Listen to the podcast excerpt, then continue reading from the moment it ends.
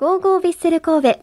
この番組は、神戸トヨペット、ワコーレマンションシリーズの和田光さんと共にお送りします。ウィークリーマッチレポートビッセル神戸の熱い戦いを振り返るマッチレポート。今日はオープニングでもお伝えした通り2月25日に札幌ドームで開催されたヴィッセル神戸対コンサドーレ札幌戦をラジオ関西のサッカー担当前ちゃんこと前田さんとこの試合を現地で取材された神戸新聞ヴィッセル神戸担当の山本聡さんと一緒に振り返っていきたいと思いますよろしくお願いしますよろしくお願いします。お願いします。お願いします2人が揃うのなんか何年ぶりですか？1年ぶりな気がするんですけど。あ、ラジオで。はい。ですかね。去年の順位予想ってことですあそうですね。座談会みたいな、はい。ありましたね。懐かしいですね。で今回あの山本さんは現地に行ってこられたんですよね、はい、行ってきました。札幌どうでしたか？めっちゃ寒かったんじゃないですか？寒かったです。ですよね。寒すぎてはい。帰ってこれませんでした。そうなんですよ。飛行機が飛ばなかったそうで。はい。さっき帰ってきたんですよね、さっき帰ってきましたね。さっき帰ってきて、いまさかの神戸新聞に行くんじゃなくてもあ、それは行ってきました。あ行ってきたんですね上ちょっと上 先に来てくださったんかと思いました、はい。でもほぼ直ではい。この番組に出てくださるということでもう北海道の空気まだまとってますからはい。はい。山本さんそはいっ。ぱいお話聞いていこうと思います、はいぜちなみに沖縄キャンプでは美味しいものいっぱい食べてましたけどそうでしたっけ？はい北海道ね一日伸びたっていうのもあって、楽しんできたんじゃないですか？そんなにまあ札幌ラーメンと海鮮とかそんぐらいですかね。そんぐらいってめっちゃいいじゃないですか。食べたいですよね。ね羨ましいです。はい。はい、ということで、サッカーのお話もしていきましょう。さあ、今回の試合の中で、ちょっと注目するポイントが、イニエスタ選手が家庭の事情によりスペインに帰国していたっていうのと、あと2年連続でリーグ全試合に出場していた酒井豪徳選手がメンバーから外れていました。そして、札幌のペトロビッチ監督がこの試合で西野明さんに並ぶ J1 最多タイ524試合指揮ということで524試合ってすごいですよね。まあそれもすごいですけど、なんかあんまり酒井豪徳選手のうん76確かに試合連続出場もすごいですよね。ねそれもすごいですね。はいさあその酒井豪徳選手がいなくなるとヴィッセルはどうなるのかってちょっと不安もあったところなんですけれども振り返っていきましょうかそんな札幌戦のスターティングメンバーは神戸は開幕節からは2名を変更しました。酒井豪徳選手と井出春也選手に変えて飯野七瀬選手と佐々木大樹選手をスタートから送り出しました。戦前の予想フォーメーションでは433でしたが試合が始まってみると442のようにも見えましたが山本さんこのスタメンを見て最初の感想はどうでしたか？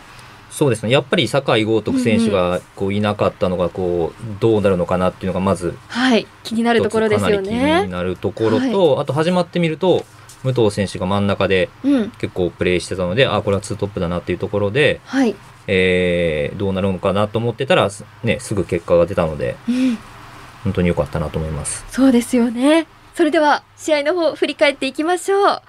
神戸は開始1分から左サイドの汰木選手のアーリークロスを、えーペナルティーエリア中央の大迫選手が頭でフリックしたボールを武藤選手がボレーシュート。これはバーを越えてしまいました。武藤選手も試合開始からすごかったですよね。すごかったですね。ねえ絶対シュートを決めるぞっていう気持ちがもう画面上からでも伝わってくるぐらいの勢いでもう本当にすごかったなと思いました。惜しかったですね。うん。惜しいシーン多かったですよね。もありましたね。はい。さあ対する札幌も立ち上がりから攻撃をかけます。前半6分。最終ラインの裏に抜け出した青木亮太選手がネットを揺らしたもののオフサイドの笛。VAR チェックでも判定は覆らず得点は認められませんでした。山本さん立ち上がりの神戸はどうでしたか？いや良かったと思います。結構攻撃的な雰囲気はありましたよね。で守備もはい。すごくこうアグレッシブだったんで、うんうん。でこう武藤選手が開幕戦の、えー、3トップのウイングよりやっぱかなりあのやりやすさを感じてるんじゃないかなと思って見てました。うん、なるほど。ってなると反対側のゆるき選手っていうのはどうでしたか？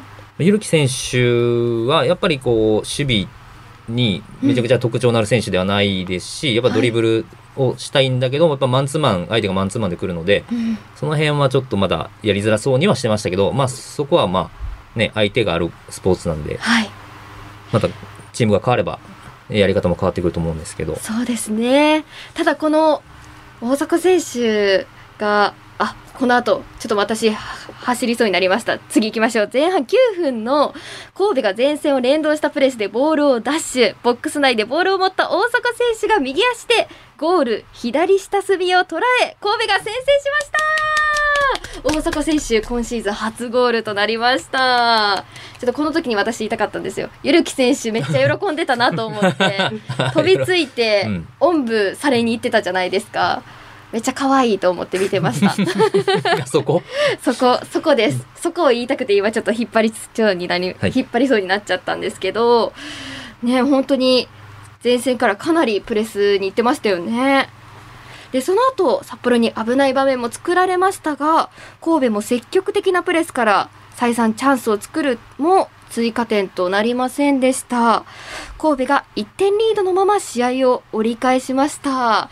前半振り返って前田さんどうでしたか？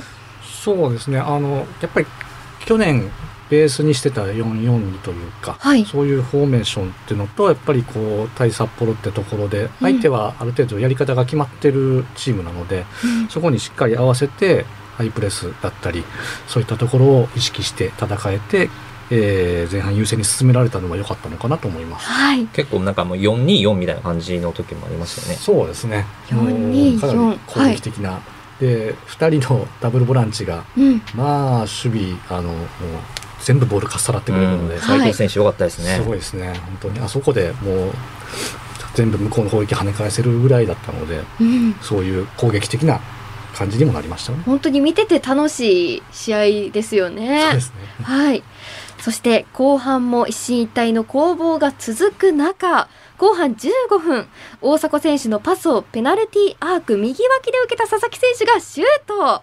これは札幌のゴールキーパーク・ソンユン選手が弾いたところを自ら反応した佐々木選手が押し込んでリードを広げました。これも良かったですね。このシュート振り返ってどうですか？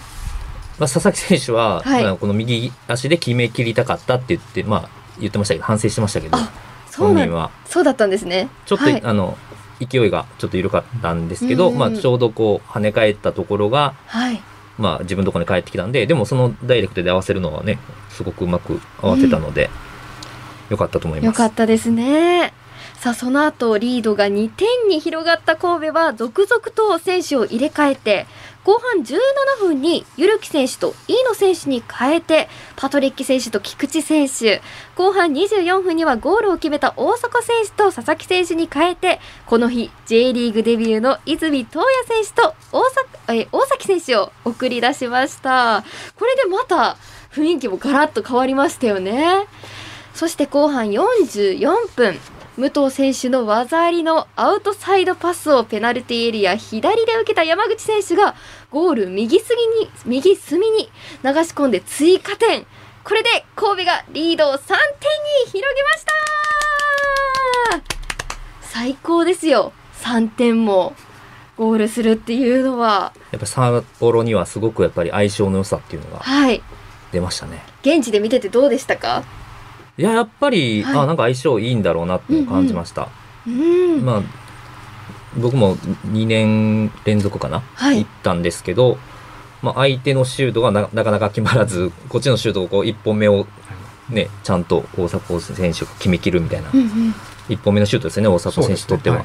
はい、そういうこう決定力のとかそういうのがこう出てたなと思います。うんそして後半アディショナルタイムにボックス右でドリブルを仕掛けた札幌の金子選手を武藤選手に代わって投入された扇原選手が倒してしまいその金子選手に PK を決められ失点し,、ま、失点してしまった神戸ですがそのまま試合終了となり6年ぶりの開幕連勝となりました。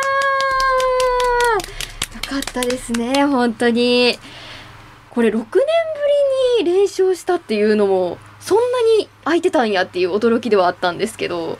そうですね、はい、まああの開幕戦を勝ったのも、うん、この5年では 2,、えー、2, 2年前だけなんで、はい、そうなると、もう連勝次3連勝してほしいところでもありますけど、まあ、全体振り返ってどうでしたか？すごく良かったのかなと私は思うんですが、はい、試合後に、はい、あの武藤選手のコメントが結構印象に残ってて、はいえーまあ、これは記事にもしたんですけど、うん、えー、みんながこんなにエネルギッシュなことってあんまりなかったみたいなことを言ってて、はい、えー、これが勝つチームだと言い切っててあ、まあ、かなり選手にも実感手応えがあるんだなっていうのとあとまあそれに絡めて、まあ、走るっていうところでこれはちょっと記事には盛り込めなかったんですけど、はい、今はサボるやつが目立つみたいな感じのことを言ってたんで、はい、まあ、それだけみんなやっぱ走らないと。で、ね、実績ある選手が走ると、ね、特にこう若手とかは走らざるを得ないじゃないですけど、はい、それはまあ姿を見せられたら